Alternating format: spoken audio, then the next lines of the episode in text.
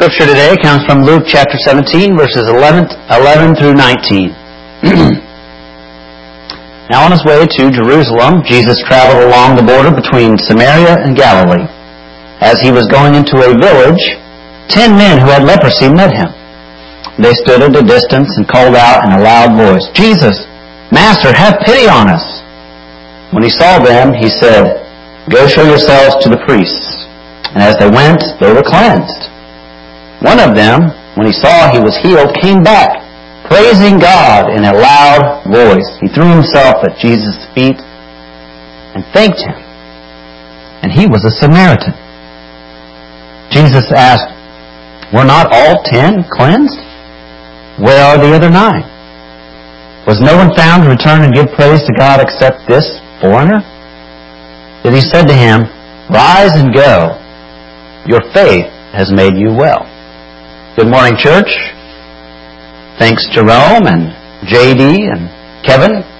JD, I've got paper up here myself, so you're not the only antique, okay?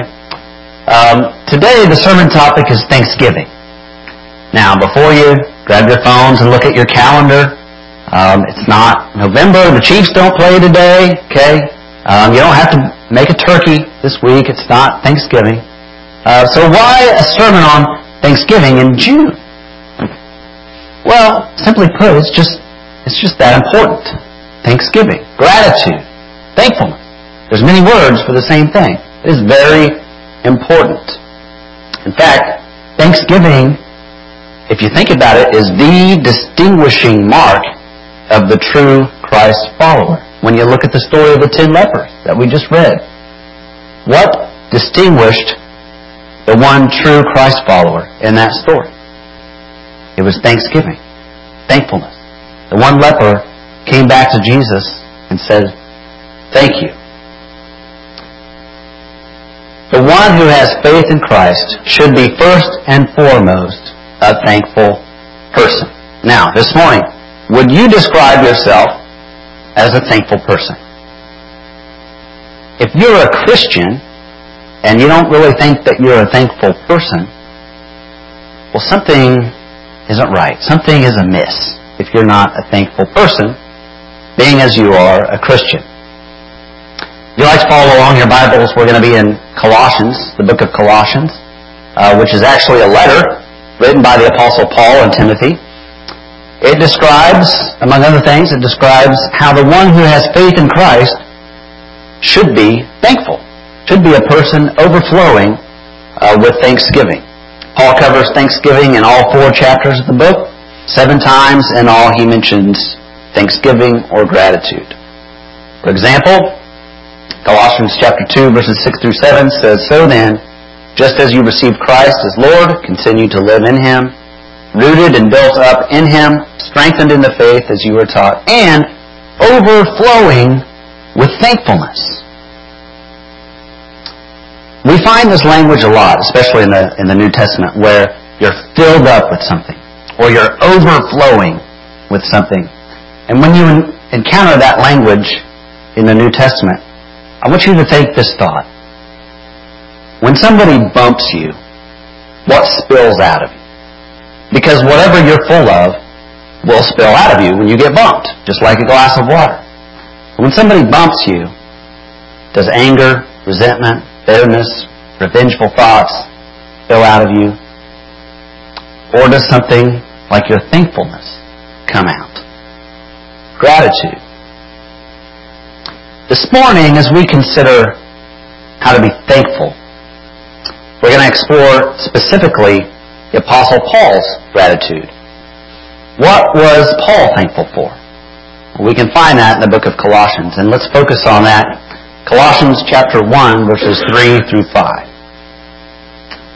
We always thank God the Father of our Lord Jesus Christ when we pray for you, because we have heard of your faith in Christ Jesus, and of the love you had for all the saints, the faith and love that spring from the hope that is stored up for you in heaven, and that you have already heard about in the word of truth, the gospel. What can we learn about here about Paul's gratitude And can we be thankful for the same reasons Paul is? Well, notice that Paul's gratitude begins with his relationships. He is simply thankful for the Christians in the city of Colossae. Now, his relationships are unique in this context because he had actually never been to Colossae. He didn't start the church in Colossae. It was probably this guy named Epaphras, which is mentioned later on in chapter 1 of Colossians. So he didn't know these Christians personally. Yet he was overflowing with thankfulness for them because he had heard about two really great things about them. They had faith in Christ, and they had love for one another. And those two things, faith in Christ, love for one another, are the two pillars of Christianity. The two pillars of Christianity. So Paul was overflowing in thankfulness because even though they had difficulties, otherwise Paul wouldn't be writing this letter, even though they had difficulties, they still had down the two pillars of Christianity, faith in Christ and love for one another. Now, of course, faith in Christ, we all know that's key for Christianity. But can faith in Christ exist without love for one another? I want you to think about that question. Can faith in Christ exist without love for one another? So there was this moment in Jesus' life when he was tested by a religious leader. A Sadducee, in fact, the Sadducee asked Jesus this trick question to try to stump him. He said, "Is it right to pay taxes to Caesar?" I kind of wish Jesus would have answered the question differently than he did, but ultimately he said, yes, it's right to pay taxes to Caesar because of the image that was on the coin that you paid taxes to Caesar. He said, give to Caesar what is Caesar's. But then he said something that shook the foundations of the world. He said, yeah, give to Caesar what is Caesar's and give to God what is God's. Give to God what is God's. You see, throughout the biblical narrative, we find rooted in there this idea that humanity, all humans, were made in the image of God. Just like money has images of their civic makers on them, so humans have an image of their creator on them. So simply by the fact that what is human means that one has value, one has worth, one should be loved if you are human because you bear the image of God. Just as American money has worth and value in the American kingdom, so humans have value in the kingdom of God. So can faith in Christ exist without love for one another? Not likely. Another Jewish leader steps up. This time it's a Pharisee. And all this is in Matthew chapter 22, if you're taking notes. And the Pharisee has a trick question for Jesus. He says, which is the greatest commandment in the law? Now this Pharisee would have had 613 laws that he would have had to abide by and enforce. 613. Jesus whittles them down to 2. And I kind of wish Jesus would have just whittled them down to 1. Because, loving God, that's pretty easy to love God. But it means that you must love those who bear His image as well. Loving God means you must love those who bear His image. Just like faith in Christ always comes with a side of love for one another. To love God or to have faith in Christ logically leads to loving one another. You can't have one without the other. First John chapter 3, verse 23 says, and this is God's command, to believe in the name of His Son, Jesus Christ, faith in Christ, and to love one another as He commanded us. Those are the two pillars right there in 1 John 3:23. Faith in Christ, love for one another. If you remove one of them, the whole structure comes down. So if we are to love someone simply because they are human, and if we're supposed to respect them and treat them with dignity simply because they're human, how much more should we respect and love those few of us in the world who have faith in Christ? I mean, isn't that just a special, precious bond to share with another human being? Faith in Christ. That is a special bond. So Paul is thankful for these Christians in Colossae because they got down faith in Christ. And notice he specifically says in Colossians chapter 1, they have love for all the saints. What a special group of people to be a part of and associated with. Those who have faith in Christ, which naturally leads to loving one another. If you are not overflowing with thankfulness because you are part of this church and these people right here, then something isn't right. Something is amiss.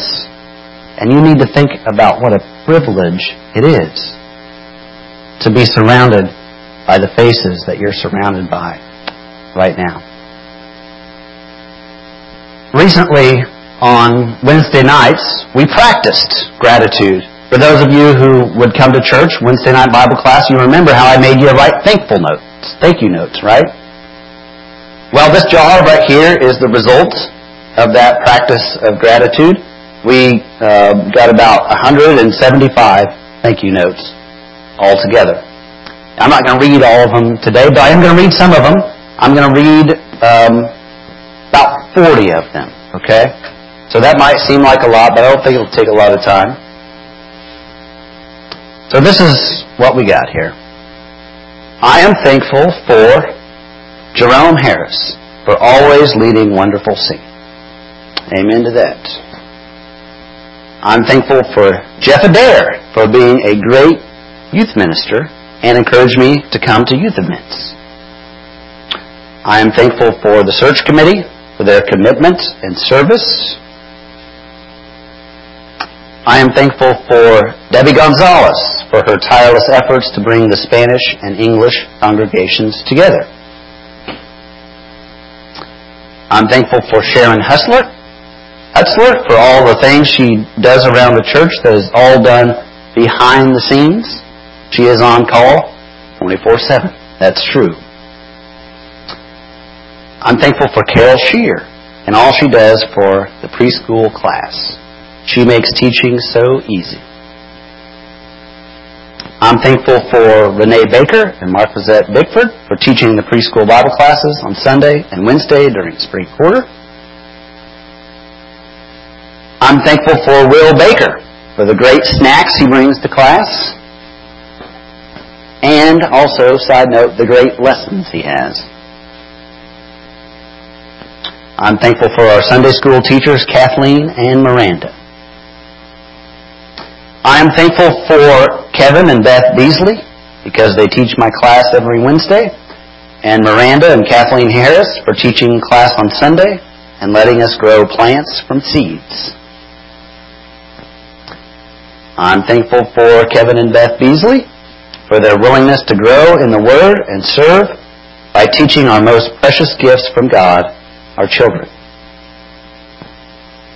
I'm thankful for Jane and the teachers at the Heartland Daycare. I'm thankful for David Scott and Steve Gibney for leading the parenting class. I'm thankful for Lisa Dworak for teaching preschool praise. I'm thankful for the coordinators of the Heartfelt Ministry, Leslie Rowe, Renee Pulse, and Kathleen Harris. I'm thankful for Kim Purcell. She is positive and works hard at her responsibilities, and she cares about the church family. I'm thankful for Carla Martinez. Thank you so much for helping out with the housekeeping here at Heartland when your mother is away. I appreciate the hard work that goes into that. I'm thankful for Erica Shear, for her friendship that I know will last. I'm thankful for Brandy Ginn, just for being Brandy Ginn. I'm thankful for Nate Purcell. He's inspiring and great. I'm thankful for my school teacher, Mrs. Harrison, my parents and baseball coaches who give their time to coach me every Tuesday, Thursday, and Saturday. And I'm thankful for Nate Purcell for working and helping Wilcrest.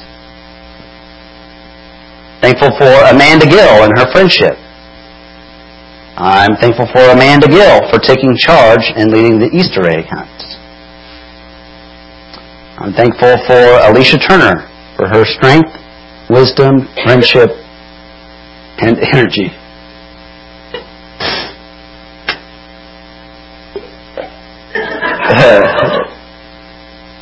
I am thankful for Ishmael Sirion for coming to Zach's baseball game. Thankful to Steve and Yolanda Gibney for Christian fellowship and encouragement. I'm thankful for Yolanda Gibney for her service as our accountant and bookkeeper. And just take a minute. I didn't expect this.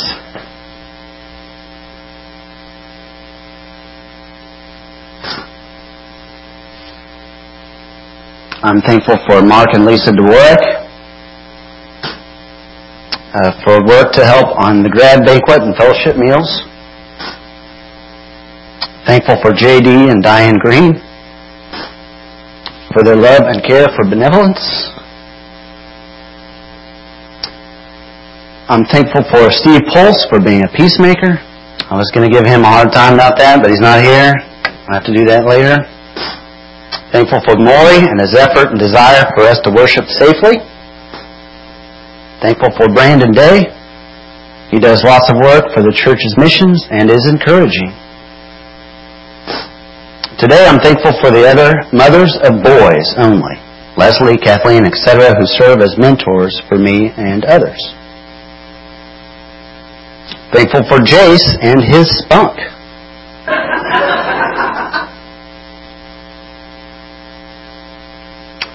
Thankful for Sherry Myers.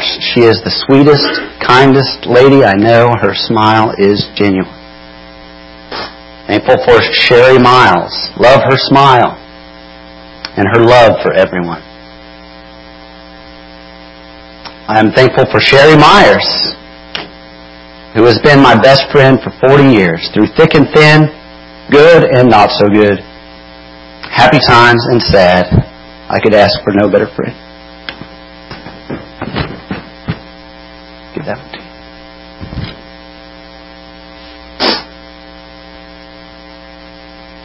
Thankful that my husband has dinner ready when I get off work.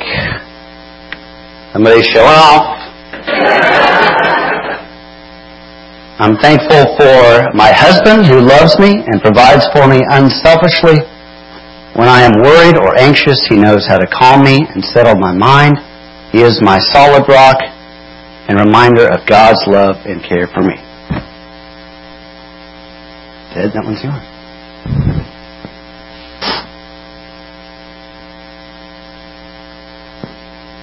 I'm thankful for the Morris family for preparing coffee and getting donuts on Sunday mornings. I'm thankful for Clark Morris because he's calm and reasoned. And last but not least, I'm thankful for Clark and Stephanie Morris for dealing with me. I don't know who wrote that, but thanks for dealing with people.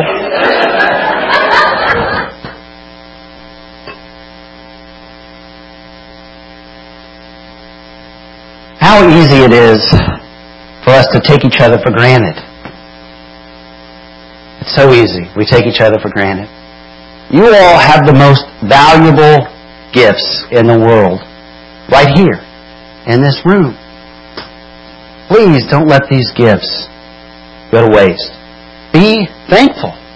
for one another. I mean, that's what you do when you get a gift, right? You say thank you. Be thankful for one another. In fact, be overflowing with thankfulness. Overflowing. Let's pray. Father, we come to you with overflowing thankfulness, gratitude, thanksgiving for the blessings simply of this day, for giving us life, for giving us breakfast and lunch later, and for the sunshine, breath in our lungs. Father, I specifically wish to pray to thank you for our Christian brothers and sisters here together in this room.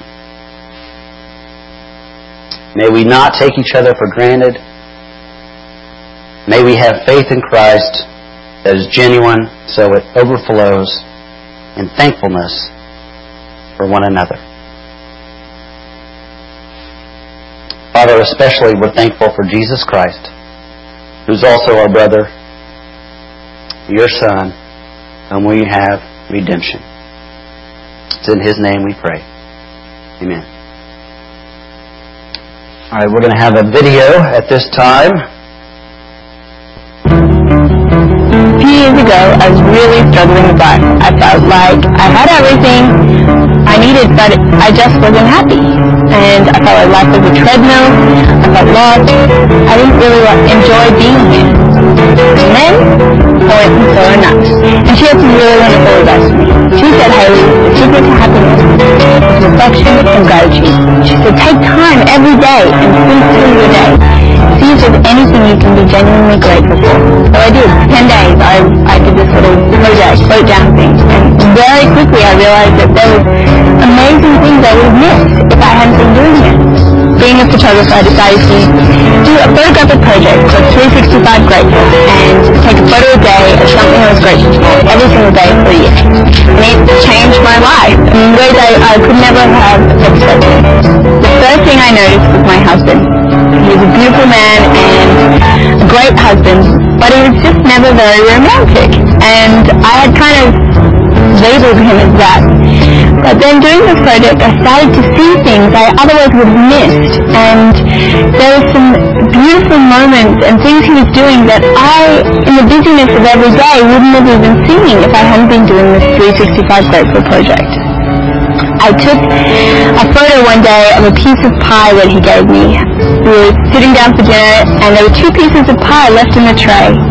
The first one was a little bit scungy and sliding a little, and the other one had a great big crust. It was a corner piece, and it was delicious and big. And he, without even thinking, put the biggest and the best piece of pie on my plate. And I was just astounded. I realized that every day he was choosing me and thinking of me. It made me see him for the first time, and I was so grateful. At the end of this project, he actually said to me, "I feel like I'm enough for you now."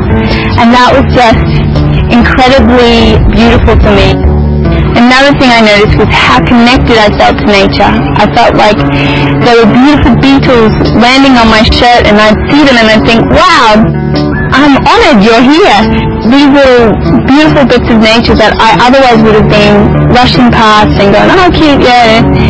But doing this project pulled me right into the moment and seeing what was really good about my life and the beautiful things around me that every day were on display for me to see. I felt like, wow, I should watch where I'm stepping. I should honor the earth that I'm on and be grateful to be here. I'm so lucky to be alive and see this display every day. And that made me also feel connected to the universe and God, or something bigger and more powerful than me. Not only did this 365 Grateful project help me, it spread through Flickr, Facebook, and magazines and blogs. People started doing their own grateful projects, and then their friends started doing their own grateful projects. Very quickly, I started to get some amazing emails from people sharing their stories with their projects and how it affected their lives. All right, yeah. This morning, don't forget to be thankful, mate. That accent's contagious. seriously, don't forget to be thankful. You know, a life of gratitude blesses not only your life, but those lives around you. So important, Thanksgiving. And by the way, you saw my picture project of what I'm thankful for. Some of those pictures were a little dated, so this is a good opportunity. You know, if you want to update your picture on the directory, that's where I pulled a lot of those. You now have motivation to do that. And if I missed somebody, you know, it was inevitable probably for me to leave out a picture of somebody. If I left anybody out of those pictures, my fault, I apologize. Get with me. We can get a picture of you. Let me leave you with this. Though it be hot and summer June, you have reason to sing a grateful tune. Baste a turkey if you must and bake a pumpkin pie crust. Being thankful can be hard to remember, but you don't have to wait till November.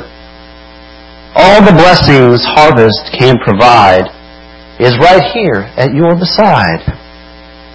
What a precious gift to appreciate, to be counted among the saints. Let's stand and sing.